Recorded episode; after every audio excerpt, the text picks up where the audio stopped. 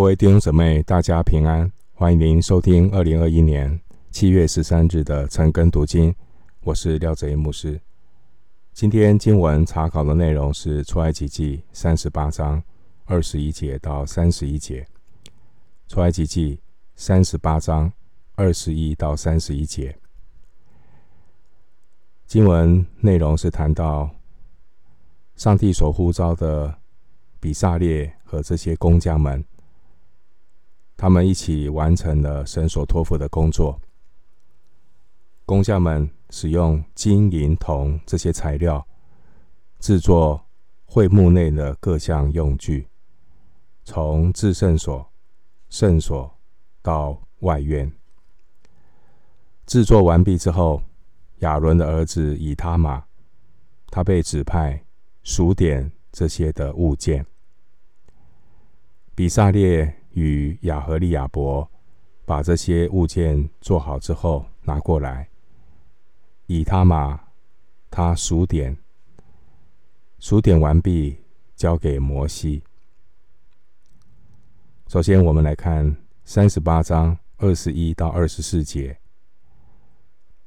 完工后的盘点，包括物件和使用的材料。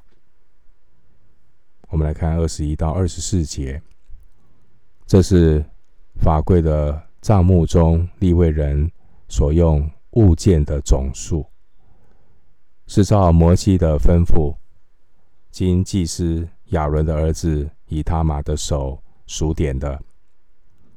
凡属耶和华所吩咐摩西的。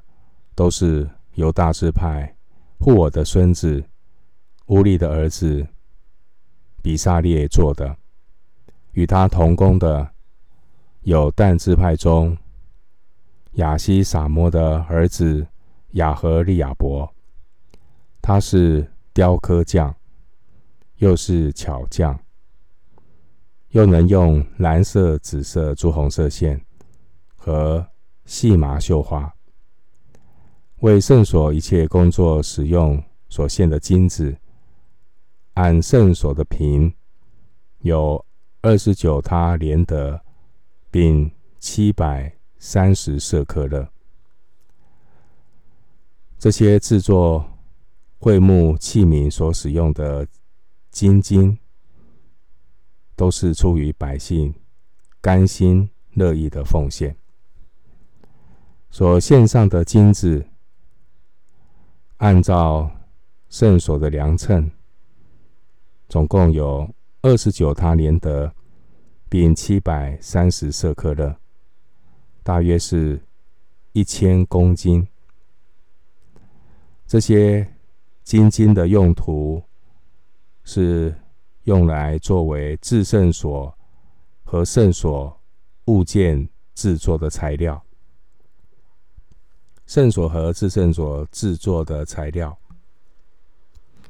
这些物件可能是纯金打造的，也可能是用金金包裹物件。二十一节到二十四节，特别提提名记录这些服饰的工匠，这些服饰的工匠，神的灵赐给他们有智慧。而他们也愿意献上他们的才干、技巧，来制作会幕里的装饰品。照样，今天圣徒在教会中侍奉神，也当竭尽所能的勇于负责。要记得，侍奉在原文中有敬拜神的意义。侍奉。带有敬拜神的意义。我们继续回到经文来思想，出埃及记三十八章二十五到二十八节。二十五到二十八节是记载提供会幕建造的这些银子。二十五节到二十八节，会中被数的人所出的银子。按圣所的平，有一百他连得，并一千七百七十五舍客勒。凡过去归那些被赎之人的，从二十岁以外，有六十万零三千五百五十人。按圣所的平，每人出银半舍客勒，就是一比加。用那一百他连得银子铸造圣所带卯的座和幔子柱子带卯的座。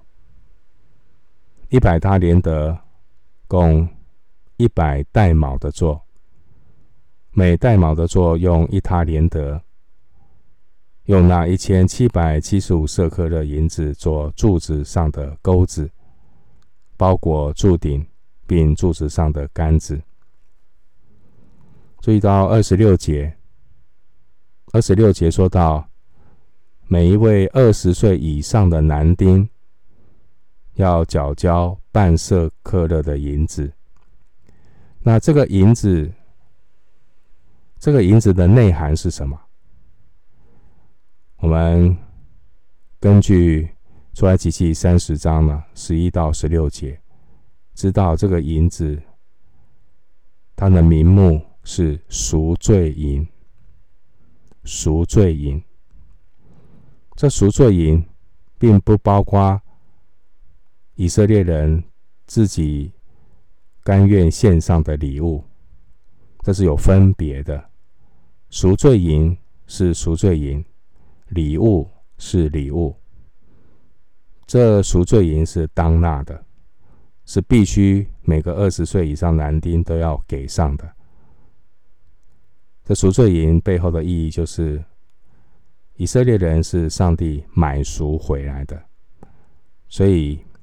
他们如此的这个奉献是理所当然的，啊，半舍客勒不分这个贫穷富贵，任何一个人家里富有的也好，贫穷的也好，就是半舍客勒。这半舍客勒的赎罪银含义是。以色列人是上帝买赎回来的，这是有这样的一个含义在里面，所以献上这个赎罪银是理所当然的。这些银子的用途呢，是用来铸造每个带卯的座，是用来制作柱子上的钩子，包裹柱顶上和柱子上的杆子。这是银子的用途。至于整个帐幕所立的这些根基，也就是这些赎罪银所做的。属灵的含义是告诉我们，基督耶稣宝血所成就的救赎是教会的根基。只有真正经历救恩的人。他才能够成为基督的身体。另外，我们通过这必要奉献的赎罪银，理所当然的奉献，那我们思想，我们对上帝的这个服事，每一个人呢，恩赐才干呢各有不同，但都是从神而来。好所以，《罗马书》十一章三十六节到十二章一节，有提到信徒的奉献的来龙去脉。因为万有都是本于神，依靠神，有一天要归于神。我们并不是恩赐、才干这些身外之物的拥有者，人呢？是生不带来，死不带走。这就是有点像是有借有还。上帝把时间借给你用，你要爱惜使用，不要浪费上帝给你的宝贵的生命、宝贵的时间。不要做糊涂人，要爱惜光阴，因为这个世代邪恶。很多人就蹉跎他的人生，浪费上帝给他宝贵的光阴，啊，再回头已经百年身了。所以我们要好好的珍惜上帝给我们的时间，善用上帝给每一个人不同的恩赐才干。罗马书十二章一节说：“将身体献上，当作活祭，是圣洁的，是神所喜悦的。”然后呢，最重要的后面那句话就是：“你们如此侍奉是理所当然的。本来你从来就没有拥有过什么，你是生不带来，死不带走，所以你要善用上帝暂时借给你的时间，赋予你的恩赐才干。”做百般恩赐的好管家，这是非常重要的态度。至于为会幕建造所收取的这些银子的数量呢，我们看到二十岁以上每一个男子要收半舍客勒的银子。二十岁以上的男子，根据这样的推算。人数呢有多少？六十万三千五百五十人。那这个人数不是去特意去算，而是根据奉献来算。啊，因为每一个二十岁以上的男子收半色客勒嘛，好，收半色客勒，收的总数呢除以二，啊，应该是说乘以二啊。乘以二就是人数，这样知道半色客勒就是一色客勒的一半嘛。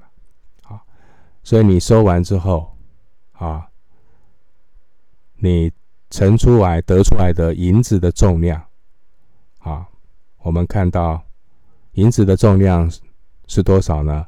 是三十万一千七百七十五舍克勒。好，那他。我们看到呢，一个人是半舍克勒，所以你乘以二得出来的就是六十万三千五百五十人，所以是根据奉献的总量乘以二得出人数，所以呢，二十岁以上的男子的人数呢，刚好就是在民数记一章四十六节。和那边数点的人数是一致的。好，那为什么要这样要谈这些呢？让弟兄姊妹知道，这是有属灵的含义啊，属灵的含义。啊，我们知道民数记，顾名思义就是数点人数嘛。那弟兄姊妹，你知道民数记第一次数点人数的目的是什么？我们现在要问一下目的，在民数记一章四十六节，好，那边有数点人数的数目，那跟今天根据二十岁以上男丁每一个人奉献半舍客勒，好，然后总总共奉献的数字乘以二，得出了一个数字。就是二十岁以上的男丁的数字，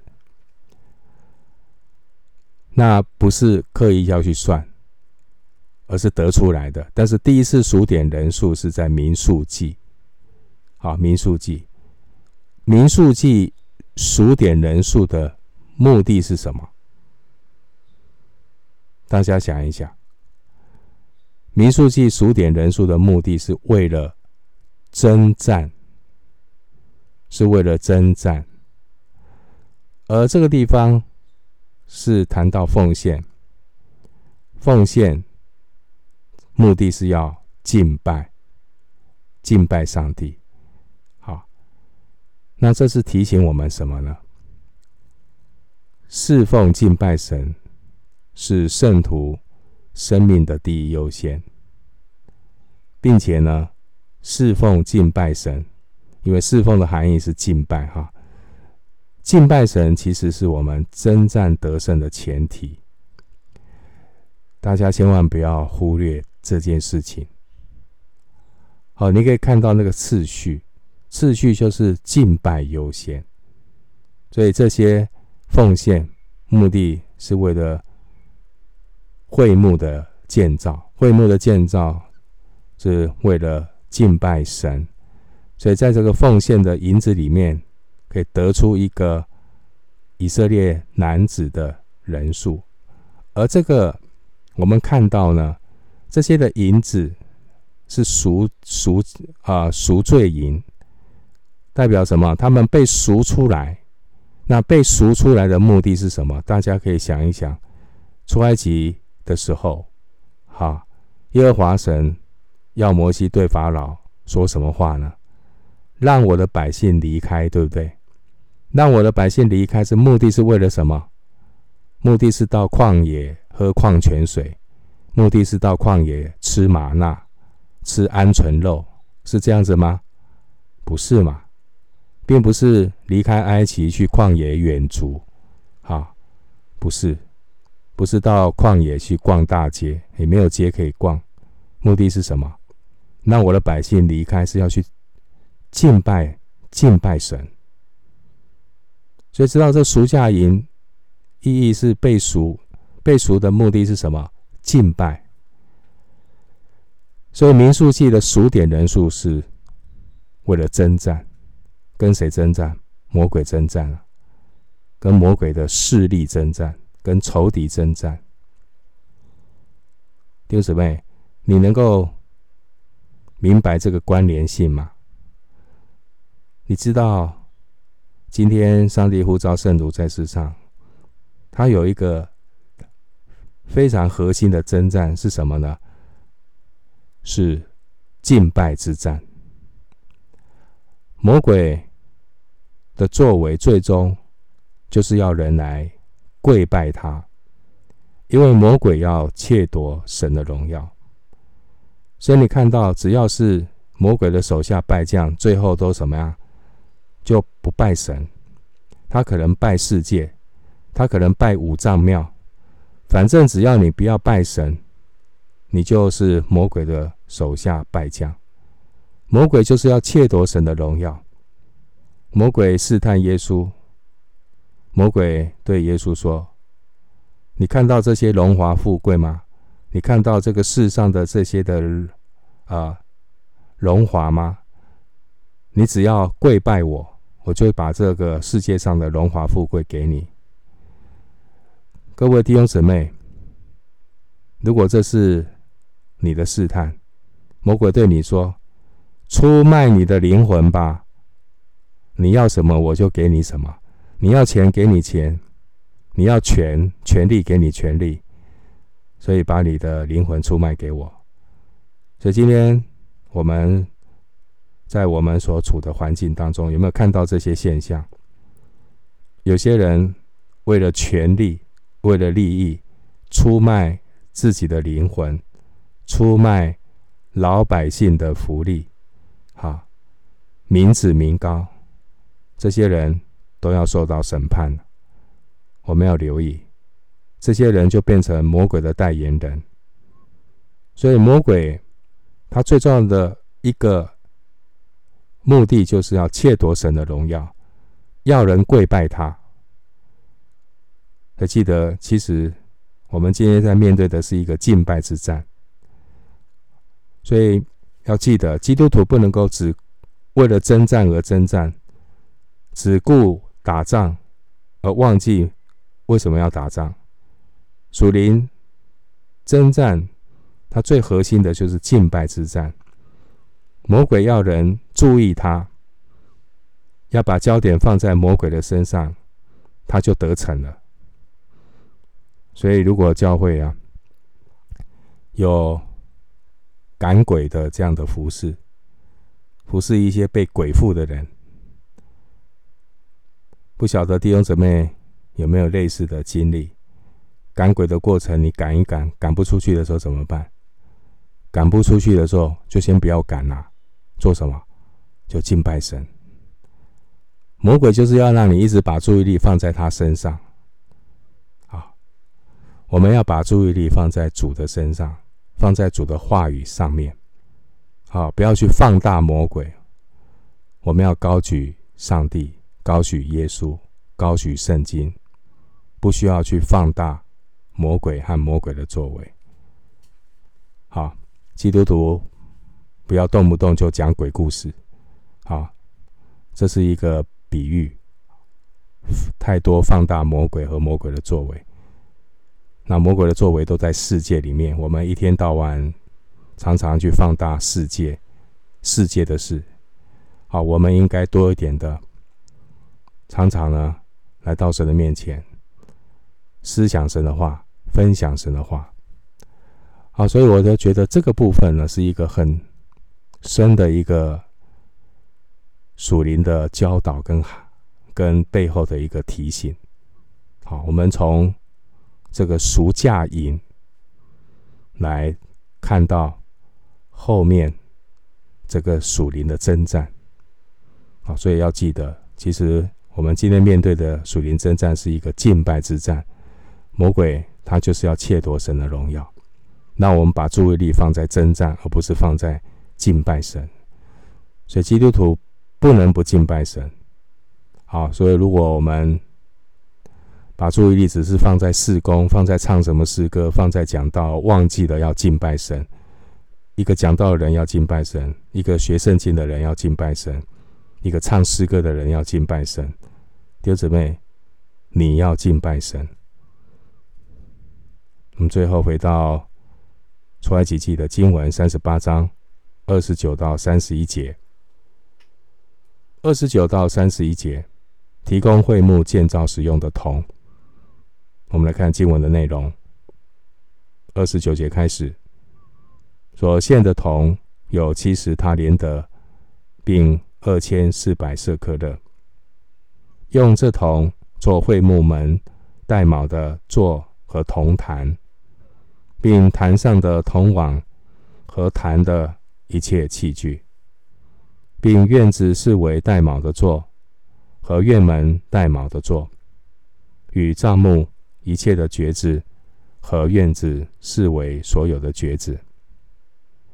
这边谈到铜的用途，铜呢是用来做会木门带卯的座，以及铜坛，还有坛上的这些铜网，以及坛的一切器具，还有外院四围带卯的座和院门。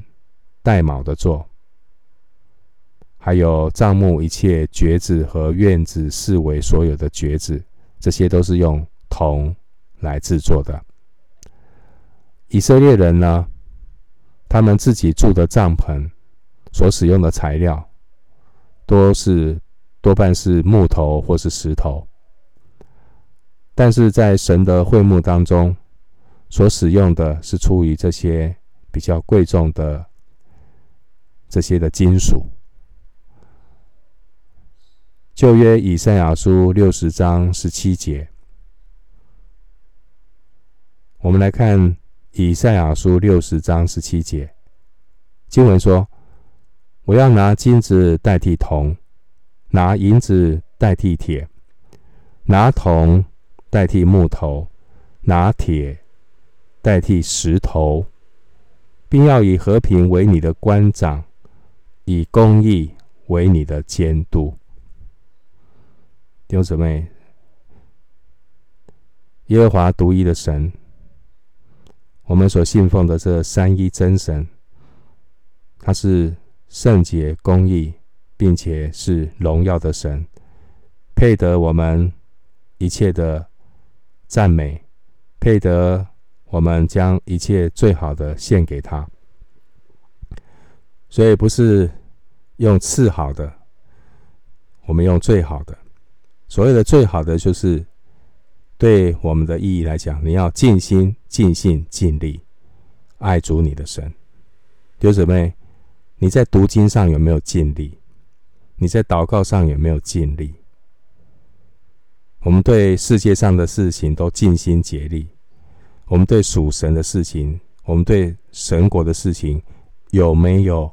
尽心竭力，而在那个尽心竭力的背后，非常重要的是属肉体的，是属血气的，还是体贴圣灵的？所以在尽心竭力的背后，还要有圣灵的果子。这非常的重要。很多人是用他自己的火热，属肉体的火热，一时的热心，在那边服侍，所以这个要非常的注意。枝子要连于葡萄树，我们才能够结出果子。这个果子必须要有，我们看到圣灵的果子。仁爱所表现出来的喜乐，你的服饰有喜乐吗？和平跟那个关系，忍耐，还是常常跑在神的前面，没有等候。恩慈，我们服侍是不是带出恩慈？良善，我们是不是出于良善的动机？信实是不是说到做到，还是虚应其事？非常重要，人一定要有信用。人而无信，不知其可。我们说的跟我们里面想的要一致。温柔，我们服侍，我们要记得要有温柔的心。啊，很多的时候，我们人的血气常常是不够温柔。